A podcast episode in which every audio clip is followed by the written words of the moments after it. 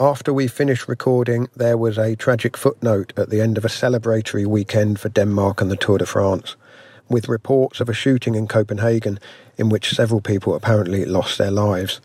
I wanted to make clear that this episode was recorded before we were aware of the incident so that people don't feel the tone of our coverage of the cycling was in any way inappropriate.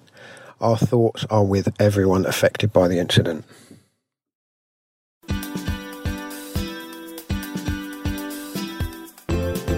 You are listening to the Tour des Flâneurs, the cycling podcast at the 2022 Tour de France, powered by Super Sapien, energy management for committed athletes and coaches.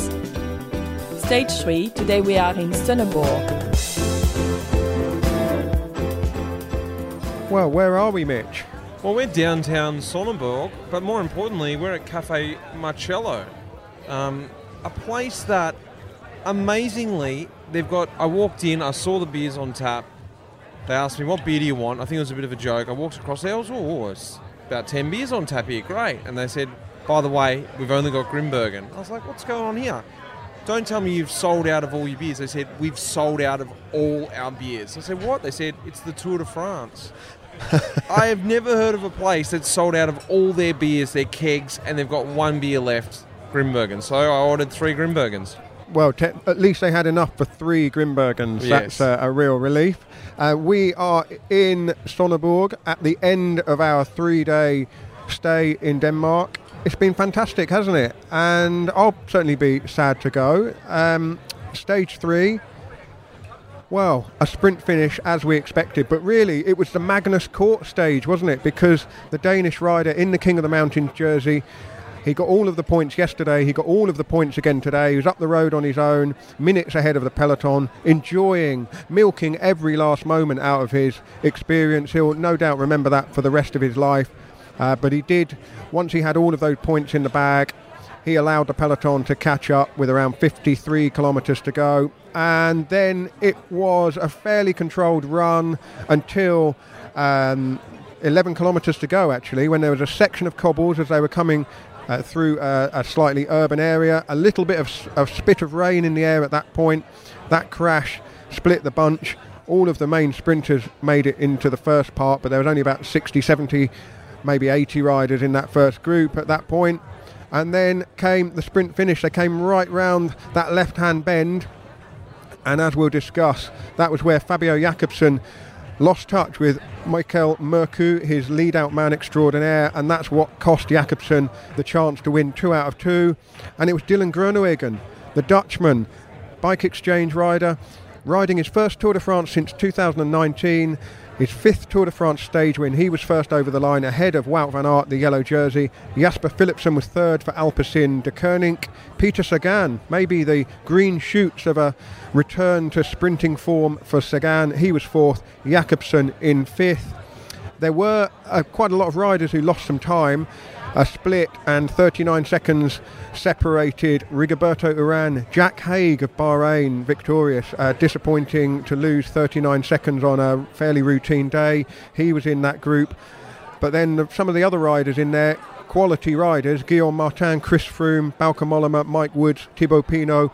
I mean, that might well be the beginning of a strategic losing of time so that they can maybe get out on the attack as the race reaches uh, the mountains towards the end of the week. Wout van Aert still in yellow, but now seven seconds ahead of Yves Lampaert.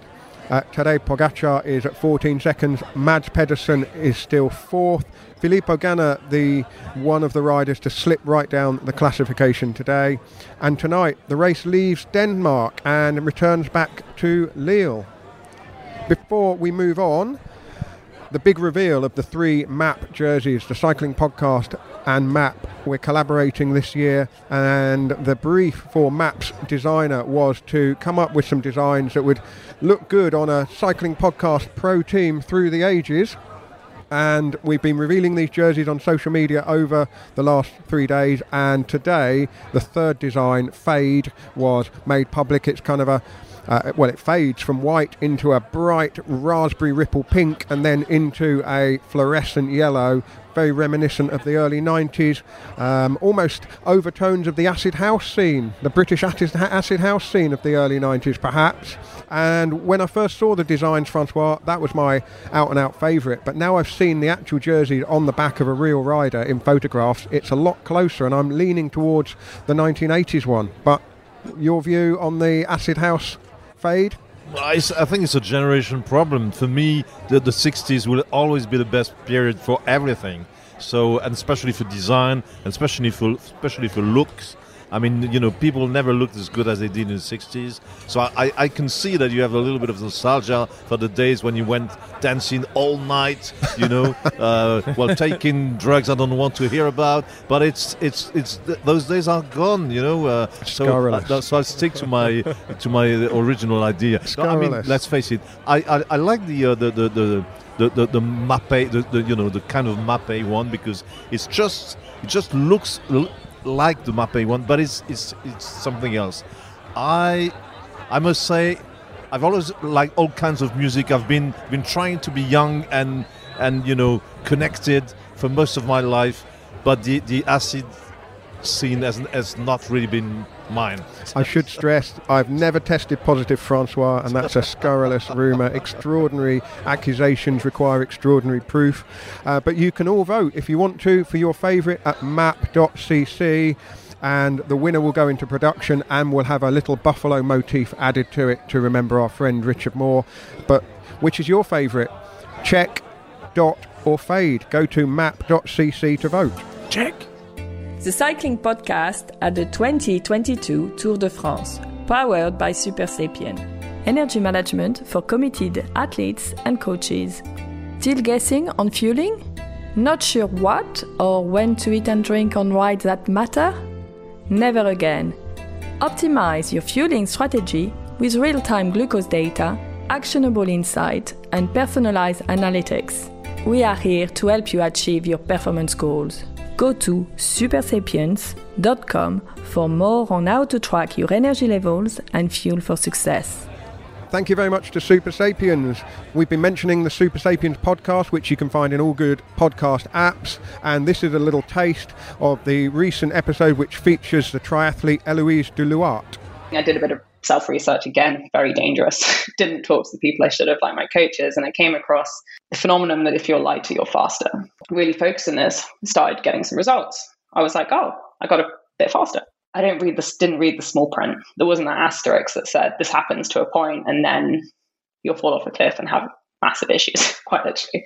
And essentially, I just became obsessed with it, which amongst my sort of perfectionism, amongst my sort of willing to always do more and be better and not seeing who I am in that moment is essentially I developed an eating disorder. So any belief that I had that I would be faster almost went, it suddenly became I had to be thinner.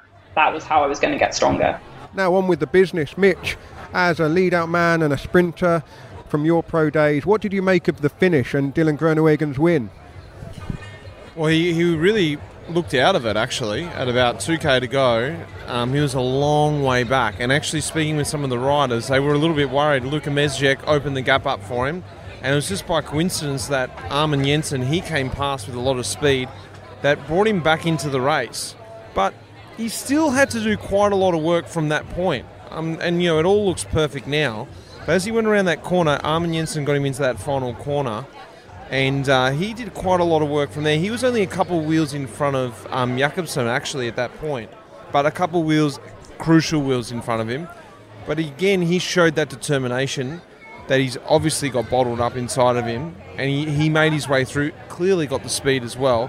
One thing I noticed again from, uh, not again, sorry, one thing I noticed from Michael Morkov was something I didn't expect him to do was not being aware that he'd lost Jakobsen, yeah. something that he's normally very, very good at. No. And to see him doing the lead out essentially for Jumbo was really uncharacteristic for him because normally he's really aware of that stuff. And what he would have normally have done was, it's not in my wheel, I'm on the front, time for me to move out of the way and expose Jumbo early and make them take on the lead out. Instead, he actually did a beautiful lead out for Wout Van Aert. Yeah, I I was, I was, I was about to ask you the question. What, what did Michael Mørkøv for once?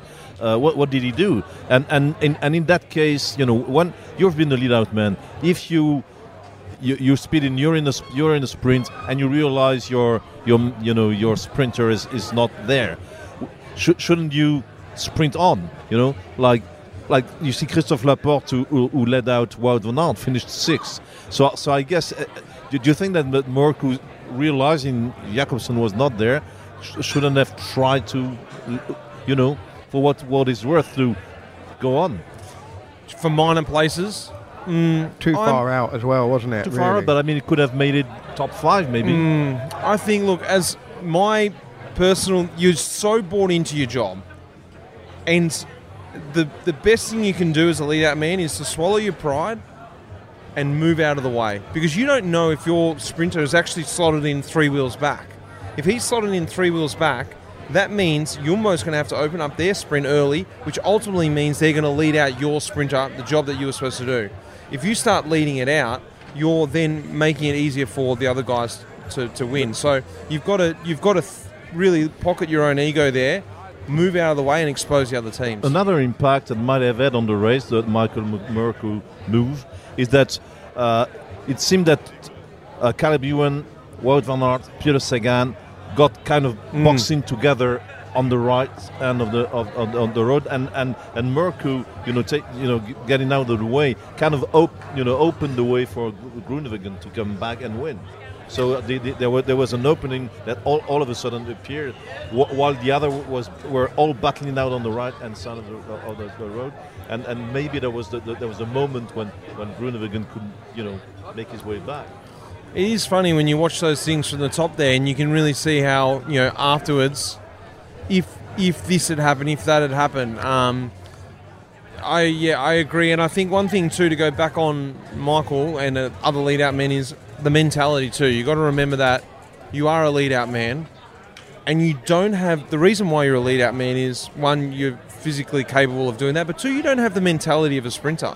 Sprinters have a really, really different mentality. Killer instinct, I like to say. White line fever.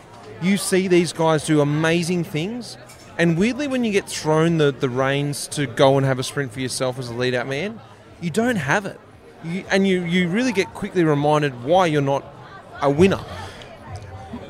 Michael Mørkøv what did hold his hands up in all the interviews after the finish line. I spoke to him at the finish, and uh, he said he made a mistake, a rare mistake for him, I would say. But he made a mistake not to check up. They came round the corner that Jakobsen was still on the wheel, and he carried on with uh, the full effort to do the lead out.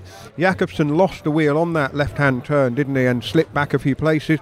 And I guess when Mørkøv pulled over to the left side um, once he'd noticed that Jakobsen wasn't there. I suppose there's always a fleeting chance that Jakobsen might be sort of nestled in there somewhere and they can recouple up and, and go again, but it didn't work out that way. I thought, for what it's worth, Jakobsen did pretty well to, um, you know, coast over the line in, in fifth place. Um, but the day belonged to Dylan Groenewegen, and I think that these two days there's a really quite a nice symmetry, isn't there? Because that incident at the Tour of Poland, which I do keep mentioning, and I don't want to kind of dwell on, um, but it was horrific for both riders in two very different ways. Jakobsen sustained all of the injuries and had the comeback, but Groenewegen was really publicly vilified for his role in that crash. He took all of the responsibility for it, and he's had a different journey back to this point. You know, the psychological uh, aspect of sprinting, you know, they are all trusting one another that they're not going to do anything that jeopardises themselves or, or each other. And so I think sy- symbolically, for Jakobsen to win yesterday and Groenewegen to win today, you can almost, I will draw a line under it from, from mentioning it every time they sprint head to head. But um, it did feel like a sort of a bit of a moment to have but those two riders winning on consecutive days. I don't know what you thought, Mitch. I also thought that it was. I didn't want to draw that line. That you know, it is sort of really nice to see them both back and almost like bygones be bygones. Let's race. They they're just back racing the two best sprinters of the new generation actually, and they they got set back for a couple of years, both of them, as you just stated, for two slightly different comebacks. But it's great to see the, in my in my eyes anyway. I'm put my sprinter hat on here. Good quality sprints again, and I'm actually happy to see Sagan back up there. mixing it up. More sprinters back up there, making it unpredictable for us. Caleb Ewan, who I thought was going to be, you know, really pushing the limits, hasn't had a good run the last couple of days. So he's another top level sprinter of the new generation, as we all know, and he hasn't featured. So great stuff to come. Yeah, what happened to Ewan? Because he looked like he was in a decent position on the wheels, but as Sagan was moving across to the right, he well, he had nowhere else to go, but he hmm. kind of left it too late. And as you said while we were watching it, the door was closing as Ewan was making his move, and the moment was gone. I think Caleb also is there's a bit of an adjustment at the moment to a new lead out train in the hardest race of the world. So it's very hard for him, even though he is a good guy to coast off other wheels. He's been used to being delivered very well in the recent years off, you know, Roger Kluge, the rest of the train there as well. And suddenly now, and nothing to take away from the guys who are doing the job, everyone's getting used to it, and they're getting used to each other in the Tour de France. So that's all adding to it. Well, at the finish, we were at the Bike Exchange Team Boston Vehicles. All smiles, of course. They've come here looking for stage wins because they haven't got anyone for the overall, and they have really had to sort of busk together a bit of a freelance lead out train, haven't they? Um, Mitch, you spoke to Jack Bauer. Uh, so we'll hear from Jack Bauer and then from Matt White, the sports director, who was understandably delighted to get a win nice and early. How was it, mate? Unbelievable! I saw you pop him up. He was he was gone. He was out, and then wasn't suddenly me. It wasn't me. Wasn't you? That Who was brought all- him up? that was all? Armand. Armand. Oh, it was Armand. Armand got him out uh, into the wind, opened up on the right with about a K to go. I saw that. I, Managed to get him into a decent position to that corner. And then he came And from the that point on, I think Jumbo had had the right hand side, and it was just a matter of whether Wout's going to open to the left and open the door, and obviously eventually he did. That is awesome. It's not only great for the team, but also for him personally, isn't it? Yeah. I mean, he's had a, a difficult road back. I would struggle in the position that he's in. Um, to, to come back and, and win at the tour again on a, on a race of this level with the obvious competition is, uh, oh, I think it says a lot to his, his persona. and we, of course, are very happy. we are very happy. What about the crowds finally? Like, does that just add to it? You know, just that feeling the whole day where you're sort of like just. back to the uh, like the London Games, Yeah. Harrogate Tour 2014. I've never seen crowds like that since. This is almost on par. Wow. I think you'd you'd probably agree. Watching from the sidelines, it's been pretty amazing. It's incredible. I wish I was out there only just to experience the crowds, not the speed. But anyway, good to see you, mate. Thanks for that. You too, bro. It's fine margins Yeah. in the sprints, isn't it? But what was the difference between today and yesterday? Well, yesterday, what complicated yesterday was uh, was the headwind.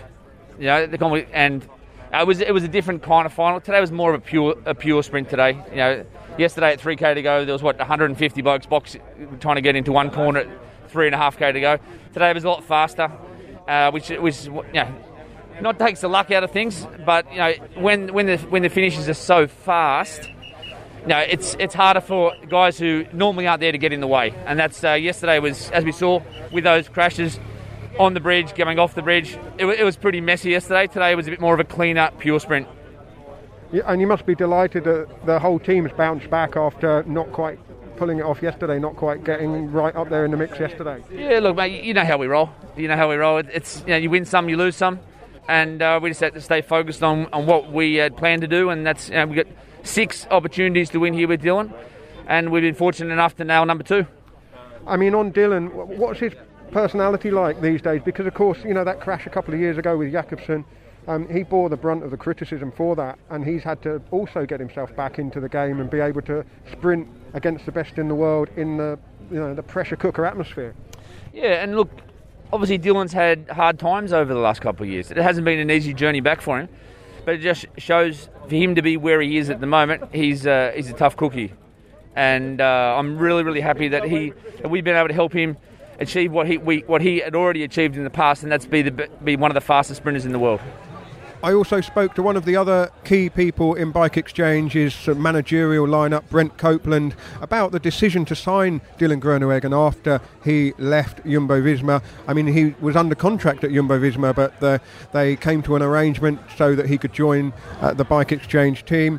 And also, how this win affects Bike Exchange in the relegation battle from the World Tour because some crucial points secured today as Bike Exchange look to try and draw themselves away from that scrap for a World Tour place.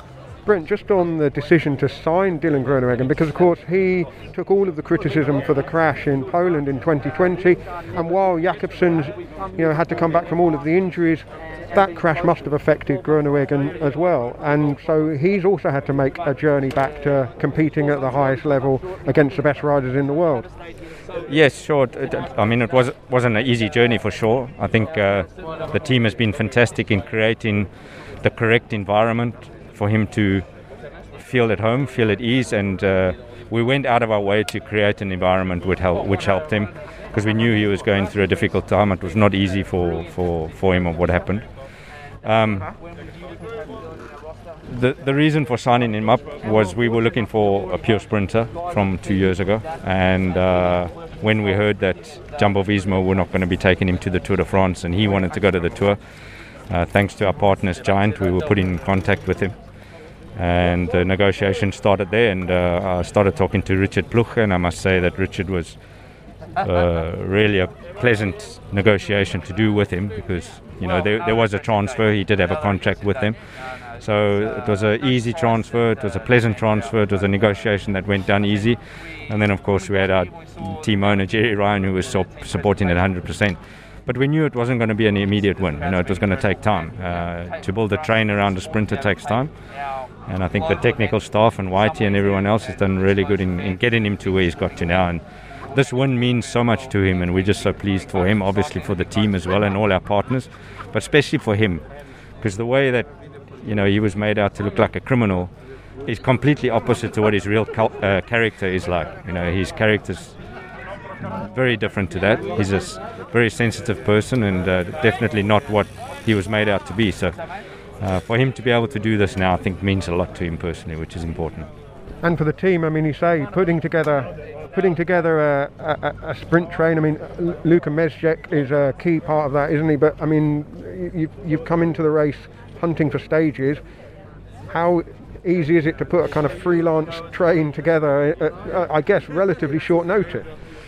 Yeah, it's not easy. Um, you know, we brought him on late, so we didn't have time to build a team around him and build a, a, a, train around him, which is something we're looking at for the future. But uh, we we've we've found the right people of who we had in the team in order to build that train, and uh, they've done a really great job. You can see the motivation in the guys. Yesterday was incredible the work they did.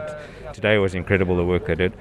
Um, and he's got riders like uh, Michael Matthews, who's just you know, he's a rider that wouldn't have to do that kind of work, but he's doing a great job. You've got Luka Mezgec and you've got Amund. So you put all of them together with Jack Bauer and the other engine room guys that we got, it's, it's, they're doing a fantastic job, and this was the outcome. And lastly, the relegation battle that uh, is, is everyone's talking about, but it's actually quite difficult to follow because the, the point system is, uh, for the spectators, is quite hard to follow. Um, how much has that been on your mind, and how important is a win like this in terms of just getting points to try and get away from the bottom of the table? Yeah, it's, it's, it's I mean it's a concern for everyone that's in that possible relegation area. Um, it's part of the sport. We've just got to concentrate on our goals, and that's what we're doing. You know, we we got goals. We've got very important races coming up for the second part of the season. Winning a stage at the Tour de France is important.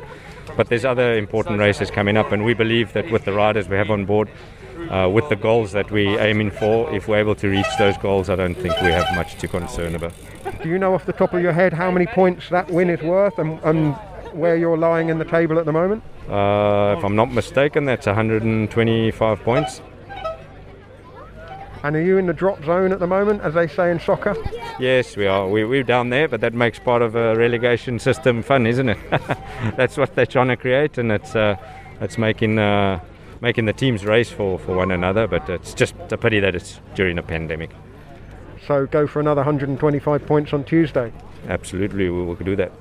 Well, Wout van Aert was second in the yellow jersey. Francois, we cleared up this question from last night about when was the last time the yellow jersey was involved in a bunch sprint? Well, a few listeners have been have been going uh, hard at it and trying to find uh, you know in- instances. It's very rare. obviously, you know. Uh, the, the only recollections I have, but it's not really bunch sprints, is guys like Hinault winning on the Champs Elysees. But uh, could you call that bunch sprints? Or maybe one of the one of the Hinault wins might have been. But yeah, but once again, no, it's very rare. And and I mean, Wout van Aert once again proved it's difficult to win without or win with the yellow jersey, being second for the third day in a row, which is which is a feat in itself. A guy, remember, who who collected second places on, in the uh, bunch sprints in the Tour de France was uh, Peter Sagan, and uh, as you said, Mitch, it's I I'm glad that the Jakobsen, Groenewegen, whatever it was you want to call it, you know, incident is, is kind of over now because they're, they're back to their best level. But I'm also glad to see Sagan back in the mix uh, in, in, in sprints because we, we kind of missed, you know, the Sagan. And, and, and the, the, reason why Sagan seems to maybe be not far from, you know, back to his best level was he was he, he looked, you know, dejected at the end of the sprint, whereas everything was regular. But he pointed, you know, to, towards Wout van Aert like you know, implying that maybe uh, you know he was boxing in irregular fashion. And later on, you know, he talked to French TV and said, "Well, listen, uh, I, I I watched the replay and there was nothing, uh, you know, everything was perfectly regular." But you know, to to see it, uh, you know, to see Sagan back in the uh, you know gritty and re- really wanting to uh, to be part of the mix is good news, I think, for sprints and for cycling. Chute, euh, chute à l'arrière du peloton. Cycling podcast team car at the back of the pack, please. That's Seb Piquet, the voice of Radio Tour, to remind me to tell you that this episode is sponsored by Babbel. Now, Francois, you're multilingual, at least bilingual. Do you speak any un- other languages other than French and English? I understand Spanish pretty well. I speak a bit of Catalan because I live in Catalonia, you know, from time to time. Uh, and I understand it, Italian because all the, I mean, it's not very different from fr- from French. I think that's it. Well, that's not bad. That's not bad. uh, the Babbel app will help you learn a language with some. It's it's almost like a game, really, because each level uh, takes you on to the next level, and you can do it in a very short space of time. Each lesson takes around 15 minutes, and you can choose from 14 different languages, including Spanish, French, Italian, and German. And Babbel's speech recognition technology helps you improve your pronunciation and accent, so you can start language learning today with Babbel. All cycling podcast listeners can get a six months free subscription with the purchase of a six month subscription. So effectively, that's pay for six months and get six months free with the promo code cycling. So go to babbel.com forward slash play and use the promo code cycling. That's B A B B E L dot com forward slash play. Now, mentioning Seb Piquet, actually, I saw Seb this evening as he came into the press room area after sitting in the car all day, um, the voice of race radio doing his job, and he confirmed that on Wednesday morning in Lille there will be a little ceremony uh, for Richard Moore. Uh, so we'll all go there and um, see uh, what uh, Christian Prudhomme and co have to say uh, to honour our friend Richard Moore. So we're absolutely well, we're delighted that the Tour de France have chosen to honour and recognise uh, Richard. Um, and yeah, we'll be there representing the cycling podcast. Now, on the way back from the team buses, Mitch, we saw Kate Wagner, who had a, a very interesting day. She was on the motorbike buzzing around the peloton, up the outside, seeing Magnus Cort in the break. And uh, I wanted to find out from her how her day had gone. I'm on the motorbike today, and we just pulled off at kilometer zero to watch them uh, go for it, huh? Everyone, so many fans. I've never seen so many people uh, at a bike race in my life. Uh, it honestly makes me a little bit emotional, and I can't wait to. Everyone waves at me on the bike. I feel like Princess Diana. So, uh, yeah, great time. Very excited. See you soon. Ciao, Ida. Hello, Francois and Mitch and Lionel. Sorry, turning here. The atmosphere here is incredible. I'm sandwiched here in between the breakaway of Magnus Cort Nielsen and uh, the peloton. We're taking the turns like quite swiftly, and uh, it's amazing to, to see all of the people out. Truly, when I wave, everyone cheers. I feel like feel like a celebrity, like I said before, huh? But anyways, check in soon. We're going slow. We're about to pass Magnus Cort. I'd give him an interview, but uh, I think he's a little busy right now. Ida, ciao. Well, Kate, you look windswept. You've been on the motorbike all day. What was it like? It was incredible. I've never seen so many people in my life. I mean, you would go into these towns and people would just be stacked five, six rows from the side of the road. Unbelievable. And not only that, when you would you would suddenly you would turn a corner on the motorbike or on the course and you would go to uh, you would be just suddenly in the middle of nowhere, like total farmland. And then you go maybe I don't know a kilometer or so like that, and then suddenly more people just where did I, you don't even know where they come from. And every time there's a hill, they're stacked. It's like a sea of yellow and Danish flags. I mean, you wave to them and they all holler. I felt like Princess Diana on the motorbike. uh, so it's not my first time. It, it's not my first time on the motorbike. Um, so this time I was like prepared for the speed bumps, you know, uh, because there's lots of things on the motorbike that are that are you get used to. By the end of it, you'll start texting on your phone while being on there. but the speed bumps are really because you really feel like you're gonna come right off. And the, I knew at the end of the course, when we got to the end of the course, that it was going to be quite technical for the riders because once you went over that bridge, you were basically uh, kind of weaving in and out of town, and you would hit uh, just patches of cobblestones, which I didn't realize were there, and they really are quite. Uh, so when I knew that, that that that was coming, I was like, "Oh, someone's gonna crash there!" And I'm watching on the screen as they're coming, and, and yeah, they did. but all in all, pleasurable experience. Highly recommend the motorbike. Thank you to my driver Christophe. Thank you to the ASO for letting me be on the motorbike. Great time does it give you, uh, you know, a renewed sense of appreciation? Because the more you watch on TV, the more kind of blasé you become about the way the riders move, just how close they are to each other, um, the level of kind of intuition that the riders have got. So being on a motorbike at their level, in amongst them almost, you, you really get a 3D vision of, of what the Tour de France is all about. Yeah, it's quite amazing. Uh, you only get to go through the peloton one or two times because uh, when you are press on the motorbike, you don't have TV rights, and so you are kind of lower on the pecking order. But when you do go through them, it really is quite incredible because this was a sprint stage. They were all quite relaxed. Uh, you you you weave through them on the motorbike, and you can hear their little conversations. And uh, there were some talking, I think, about pizza or about Netflix or something like that. And but you're that that's how close you are to them. You can almost reach out and touch them. Uh, you don't want to because they'll probably fall over, uh, but you are that close. And then you'll weave through them. You'll get to the front, and then you speed up, and then you catch the breakaway. And this time the breakaway was only Magnus Cort but it was incredible to see Magnus Cort many different times because every time he would pass through these small towns, he would always like be. You could tell he was soaking it in, and they really people were chanting like court Cort, Cort, court, because they all knew he was coming.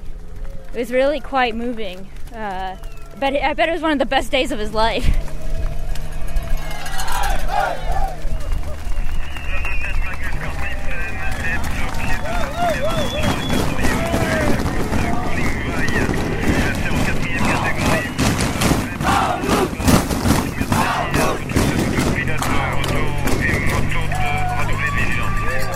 stage was it you went on the motorbike before? That was the stage uh, last year's Tour de France, the stage that Mohoric won, the second one. Uh, so 19. Um, and that was quite interesting because on that stage we could see the, the composition of the breakaway change throughout the stage. Uh, it, that was one of the stages where it was quite interesting to follow the breakaway because you would see them arguing all the time. because those breakaway guys like Mohoric, like De they Van der Hoorn, they all have to be uh, very good talkers. They have to be able to persuade other people to let them stay in the in the breakaway. And you can kind of watch these negotiations in full time in uh, real time. Uh, and yeah, that was also an interesting day because this one was a little more. The terrain was more diverse. That was a really pan flat stage, but in this stage, you really did go through um, quite a few towns wasn't really that rural. I mean, there were stretches that were rural, and then also you had uh, these nice passages in the forest where you had these hills that were quite thrilling. Did you get a sense? I mean, a relatively routine day for a lot of the riders, partly, I guess, because they've got the big transfer back to France tonight, which kind of impedes a little bit on uh, the rest day routine. Yeah, I definitely think that plays a factor into it. Um, by the time I was, we sped off to the finish. Magnus Cort uh, was just about to be caught, and then then at only at that point did you really start to see. So sort of after the last climb, did you start to see them really get organized? Because before it was almost like they were on a club ride, really relaxed, very chill. It'd be interesting to see how they behave on a on a stage that's more complicated, like the cobble stage, for example. Any more intel you picked up from just keeping eyes on the peloton today? Hmm, intel. Let's see. I think that one thing that's really quite amazing to me is who is always on the front. And to me, every time we would pass through, like Jumbo was always right there. And like everyone else would be quite relaxed, but they were quite tense and quite focused. So uh, I think that they have many goals and they're uh, working really hard, it, it, seems. Is that in contrast to Pogacar? Uh, well, Pogacar, he always looks relaxed. You know, he could, he could be, you know, trying to um, uh, trying to de uh, trying to um, like get rid of a bomb, and he would still be just oh, you know okay. it's like uh, maybe it's the blue wire, maybe it's the green one, uh, but uh, it's okay. Who knows? You know, what's the worst that can happen? He's really like that, and so he was kind of all smiles today when he would pass through. He's very. He doesn't worry about anything. It's actually, I think, his most remarkable quality. I can hear a, a, new nickname coming on. I don't know, the bomb diffuser or something. Yeah, bo- that's the word I was looking for. Diffuser, the bomb diffuser. He, but he's the one who drops the bombs. You know, he's like both diffuser and dropper. Detonator. The, the detonator. detonator yeah. The detonator and the diffuser all in one. Fantastic.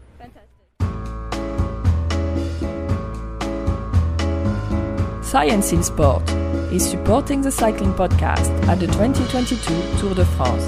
Science in Sport, fueled by science.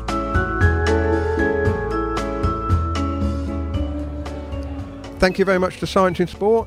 You can get 25% off everything at scienceinsport.com with the discount code SISCP25. I always recommend the tiramisu energy bakes. I haven't actually got any with me here. Um, wow some singing at the next table there. I think the uh, we now know where all of the beer went, don't we? I think if we look at some of the tables around us. So that's uh, yeah, 25% off at scienceinsport.com with the code SISCP25 our three day mini break in Denmark is coming to an end, and the logistics of getting back to France are quite complicated, aren't they? All three Grand Tours this year have these overseas starts. The Giro started in Hungary, we had three days there before transferring to Sicily, and the Vuelta will start in the Netherlands before going to Spain, and of course the Tour de France here in Denmark. And this presents a logistical challenge for the entire race. Um, the teams, of course, but also the likes of us. We're well, we're taking planes, trains, and automobiles to get back to France. Uh, Mitch, you and Francois are going on the official ASO pl- uh, flight tonight. You've got maybe not the golden ticket, but maybe the bronze ticket because I think mm. you're taking off at about midnight. Is that right, we Francois? Are. Yeah, there's there's more than one uh, plane, and uh, ours is the very uh, the very last one. Uh, we yeah we we're supposed to take off at uh, five past midnight, and we'll get to Lille at about two o'clock in the morning in Lille Lesquin, and then we have to find a, our own way to get to our hotel. oh, mind you, I, I, made well. I hope, hopefully, I made you know mm. plans to uh, to take us to our beds uh, in due course. But yeah, it's it's it's a logistical problem for us. But can you imagine what it is for the for the riders?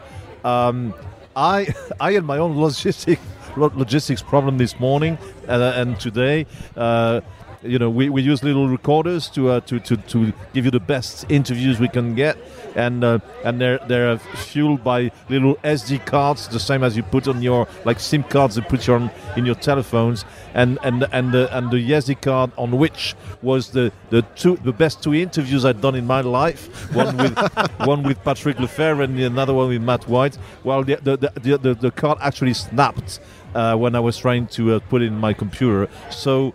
Uh, well, you, you won't hear Patrick Lefevere. You won't hear Matt White. You might hear one of our uh, Danish friends because we- because the, the, the lady singing just a minute ago has come to sit at our table. But However, uh, yeah, I, I can tell you all about what Patrick Lefevere and what Matt White told me about the uh, logistics, if you want.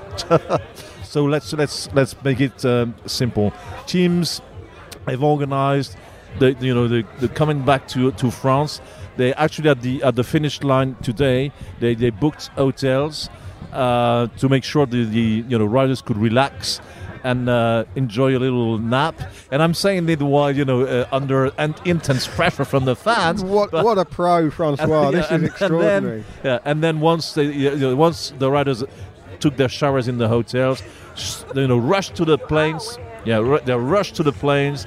Uh, uh, you know, at, I think the plane was 6:30, and you know, to, uh, towards Lille. And then there, there are two other flights for staff and journalists to get back to uh, France as well.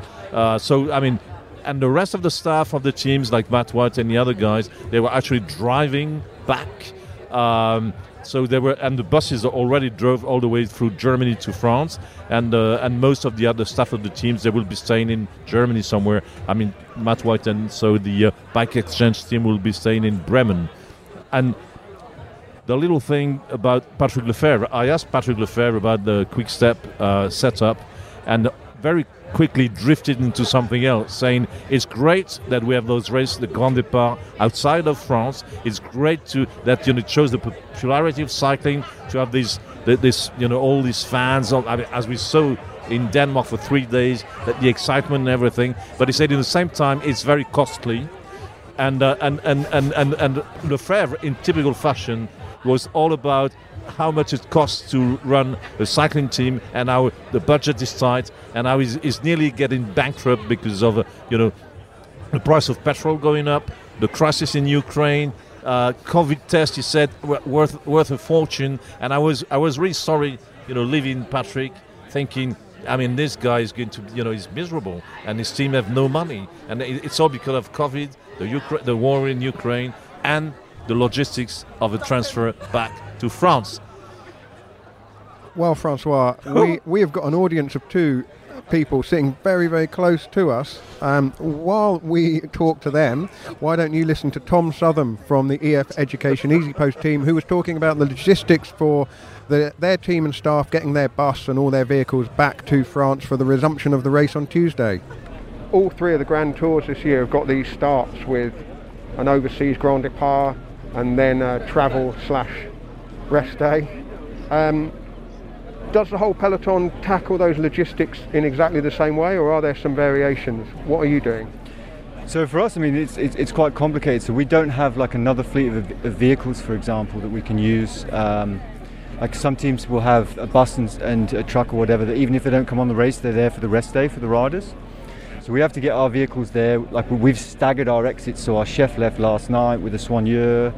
Um, and uh, we, we've got like the trucks gone with the bikes, and so because the hardest thing is the riders are going to get there, they're going to turn up, they want to have like a meal, they want to like see the chiro, see the doctor if they've got injuries, all that sort of work. So um, we have to like move all of them, but then we also have to do the stage today, and with all the extra feeds you've got, you then have to get other people to you know do extra feeds, um, and then driving you can't have one person alone doing even after a stage even 300 k's tonight. It's, tiring you know? The DSs have been in the car all day so you shouldn't really be driving. Um, so then it's, it's it's it's been quite a big operation for us I mean I spoke to some teams a little bit but like um, I know I know DSM Westy said that they've got like a setup that's kind of that they can use there um, I know Quickstep truck didn't leave in a rush this morning, but they're in Belgium. So I mean, when we had the TTT in um, where was it, Brussels, there were teams there that had two buses. You know, one at the start and one at the finish, whereas we only had a finish van at the finish. So you have to, if if you've got extra vehicles, obviously staff you have to move because of the bubble. Um, but vehicle-wise, for someone to follow the training tomorrow, there has to be a car there. They have to have the bikes there. Um, so getting all that there is quite a big operation. when do the riders go? They're on a flight tonight, They is that right? Yeah, they fly tonight, um, which is you know it's pretty straightforward for them, and they'll fly with the doctor, one DS, and the chiro. So we get those people in, and fingers crossed they don't get too late at night. And Do you know what time those flights are scheduled to go? Uh, I'm not exactly sure. I mean, they could say come back, they're going to shower on the bus, get ready to go, and then I would think stage finish 5:30. I was I thought it was around seven something, but I'm, I'm not sure.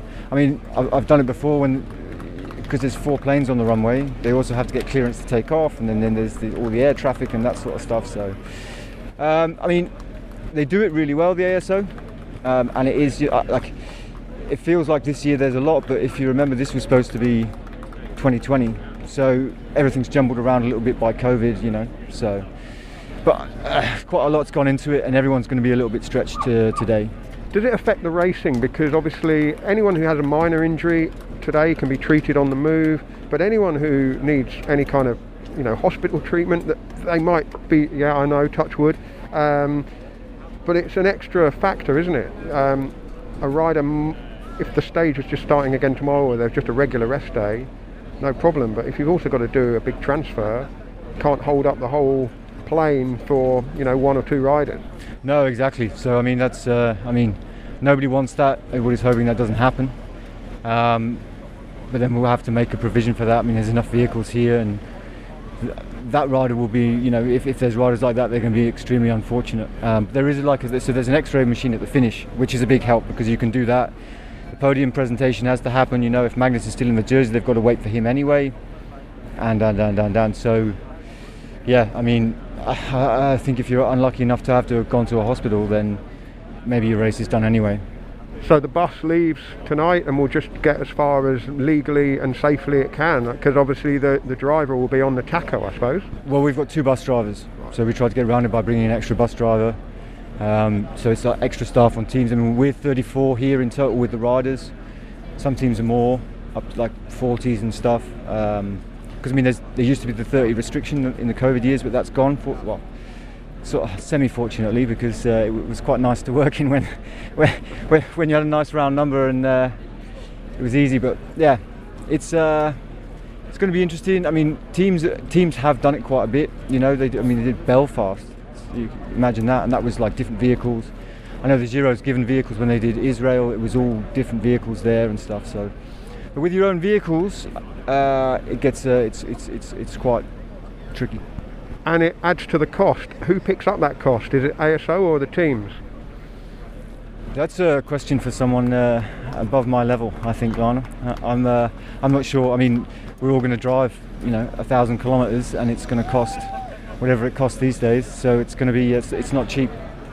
Well, we've regained our composure. Our well, that was like having an audience of two, wasn't it? They were sitting very, very close. They almost put Francois off the podcast there, our our friends from Sønderborg, and they've also revealed that the Prime Minister of Denmark has been here in Sønderborg today. And Mitch, when we were talking to Kate, or when I was talking to Kate, and we were walking back to the press room, w- we heard the sirens and we saw the blacked out limo type cars come flying past perhaps that was the Prime Minister there um, being given an, an escort uh, back to, I guess, Copenhagen. I think it was. It was like you know, like you. It was an escort. It was just like sirens on. They were going like 100k an hour through the town. It's quite cool. Well, it's been a really big deal here in Denmark this weekend. Just a few things to say before we wrap up. At Kilometre Zero, part two of Danish Dynamite will be out in the morning. The first part looked at the kind of the rise and fall of Danish cycling, and part two looks at the further fall and then the rebirth of Danish cycling. And I think we can probably agree that um, Denmark has done the Tour de France absolutely proud this weekend. It's been been phenomenal with the crowds and the, the party atmosphere. Um, a couple of other bits of business to mention. Uh, Stacey Snyder's mug sold out in just a few minutes on Friday. I forgot to mention that on Friday because we were recording on the hoof, but there will be another batch of her mugs for the Tour de France fam towards the end of the month. So look out for those. And well, the logistics don't get any easier for us, do they? Because I've got to go back to Copenhagen, which is about three hours away, and then fly back to Gatwick, and then our colleague Tom Cary from the Telegraph and I will cross the channel and hopefully we'll be reunited back in Lille uh, tomorrow evening, ready to resume the race on Tuesday morning with the stage from Dunkirk to Calais. Calais. Now, just a last word, Francois, what have you made of Denmark? It was great, actually. Too short. I mean, obviously, well, I should cover the tour of Denmark. No, but I mean the the, the passion, the uh, the excitement. You, you could never t- you, you could never feel any tension or any bad vibes. You know, for throughout. I mean, the crowds were almost as you know huge as in Yorkshire, uh, which remains to me the world record ever. You know, for a Grand Départ. But and but here, I mean, I'm not saying there were tensions in Yorkshire at all. That's not what I mean. But here, everybody was really friendly. The Magnus fe- you know, feeling and the way he behaved is not something personal. I think it's, it's a, you, you can tell it's also part of the Danish way of life and the Danish kind of strange kind of humor. So yeah, it was a nice, really nice day. Good beers. Good food as well. Strange last last night, but I mean we won't get into that. Well, I was going to mention just before we get to the Michelin guide about the hotel because dinner was slightly odd, wasn't it? It was kind of um, lobster in a hot dog bun, followed by a kind of fillet of fish in breadcrumbs on toast. It was an odd. eh, I mean, Wasn't it- uh, not- it was not- not, not so unpleasant, bad, not but- unpleasant by any means. But Mitch, what about the hotel? The Michelin guide. How many stars from the Michelin guide for our hotel last Uh, night? I give that one probably just about three and a half last night. It was, it looked very. It was in a lovely location, right on the fjord, like you said, beautiful spot. But it just, for me, it just felt like a bit of an old folks' home.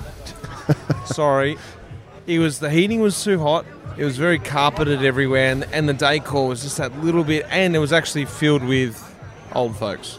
Um, but yes, the food it wasn't, and you thought it was a lobster roll because that's what they were telling us, but Uh, actually it it was, was a shrimp. shrimp, roll. Yeah. Was it? Ah. It, It was, was, as you it know, was. but because they No. kept saying lobster, and they presented this dish to us, and I fell for it too. The special dish, the the mixture of fish. It was described as a plate full of all assortment of fish. Just came out two pieces of crumb deep fried fish, wasn't it? Yeah, I mean it wasn't unpleasant, but but it was a bit bit eccentric, maybe. I don't know, but there we go. Let's. Well, what are you going to get tonight? You're going to have the Tour de France press room buffet for dinner. Yeah, we know what we're going to get because I mean the, the it's burgers fro, uh, from the press room. They look to, they look they look pretty nice actually. The, the burgers from Mm. the press room. We'll see what it, what we get. And um, but that's the Tour de France. One day in a in a fancy uh, you know Michelin star restaurant. The next eating shrimp rolls you know in a whole in a whole folks home and and and and and, and the, the other day you know burgers in a press room i mean that's you know my Yeah. stomach sometimes disagrees but you know that's that's the tour de france That's the life of the journo, really, isn't it? Well, we'll all meet up in Lille uh, tomorrow evening. Uh, safe travels, Mitch. Safe travels, Francois. We will sign off with the Tour de Buffalo, and I think Denmark has rivalled Yorkshire for the the way that it has welcomed and enhanced the Tour de France. And this clip is from 2014, the Grand Départ in Yorkshire, when Richard Daniel and I spoke to Christian Prudhomme, and, and he had his famous quote about humongous bunting that festooned Yorkshire. And uh, we will end the show with a memory of Richard Moore.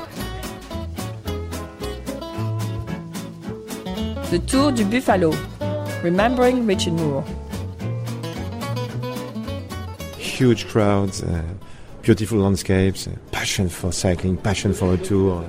French flags, British flags, yellow flags, uh, bunting. So we heard there from uh, Christian Prudhomme, the director of the Tour de France, the Grand Fromage, no less. What didn't come across in that interview, uh, in the audio version of the interview, was the, the hand gestures, which added so much to his very passionate dispatch on, on today's first stage of the tour here in Yorkshire. We should explain that Christian, as Prudy, as we call him, uh, is a friend of the, the podcast, and he was a special guest at this, the Cycling Writers of Great Britain Christmas dinner in London last year, um, and he was a great sport. He came along and uh, agreed to uh, dress up as Santa Claus, Father Christmas, and made a special entrance, Santa Claus with sunglasses. It was fantastic. He's, he's a great character, isn't he, Daniel? Fantastic sport, um, uh, a very charismatic man, very good speaker, as we heard there. Yeah, I thought he was qu- actually quite emotional. I mean, he said it was an emotional, emotional day, and you could see it in his eyes. And, and I was trying to sort of imagine what it must be like to be the driving force behind creating all of this. Um, you know, it is down to him. He had a personal hand in choosing Yorkshire. I know there was a um, there was a kind of battle between Yorkshire and Edinburgh. I know you were you were a bit upset that uh, Yorkshire got the nod initially, Richard. Well, wouldn't you have wouldn't you have liked Edinburgh to have got it? Not with the bid that they put in in the end, which was rolling out of Edinburgh and, and heading south. I, I, did, I, I, didn't, I didn't fancy that so much as uh, a prologue in Edinburgh. I think would be spectacular. But the Yorkshire Grand Départ, I don't think anybody who, who supported the Scottish bid can have any complaints at all because we should get on to talking about today's first stage. Uh, we will get Christian Prudhomme back on the podcast. I'm sure. I know he's very keen to appear on it as, re- as regularly as possible. Uh, so daily, perhaps. Daily, perhaps. We'll be fighting him off.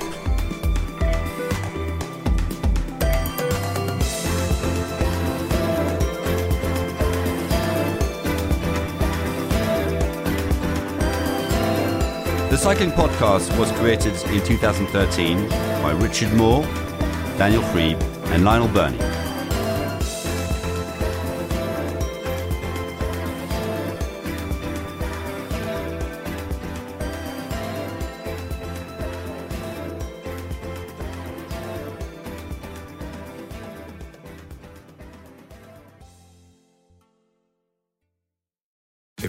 401k, you're not getting the most for retirement. Wait, what? Add a Robinhood IRA on top, then they'll boost it by 3%. You can do that? And if you transfer in any retirement account, you get 3% on top of that. Is there a limit to the match? No limit. Robinhood Gold gets you the biggest contribution match of any IRA on the market. Sign up for Robinhood Gold at Robinhood.com slash boost by April 30th. Subscription fees apply. Investing involves risk. 3% match requires gold for one year from first match. Must keep IRA for five years. Match on transfers subject to additional terms and conditions. Robinhood Financial LLC member SIPC.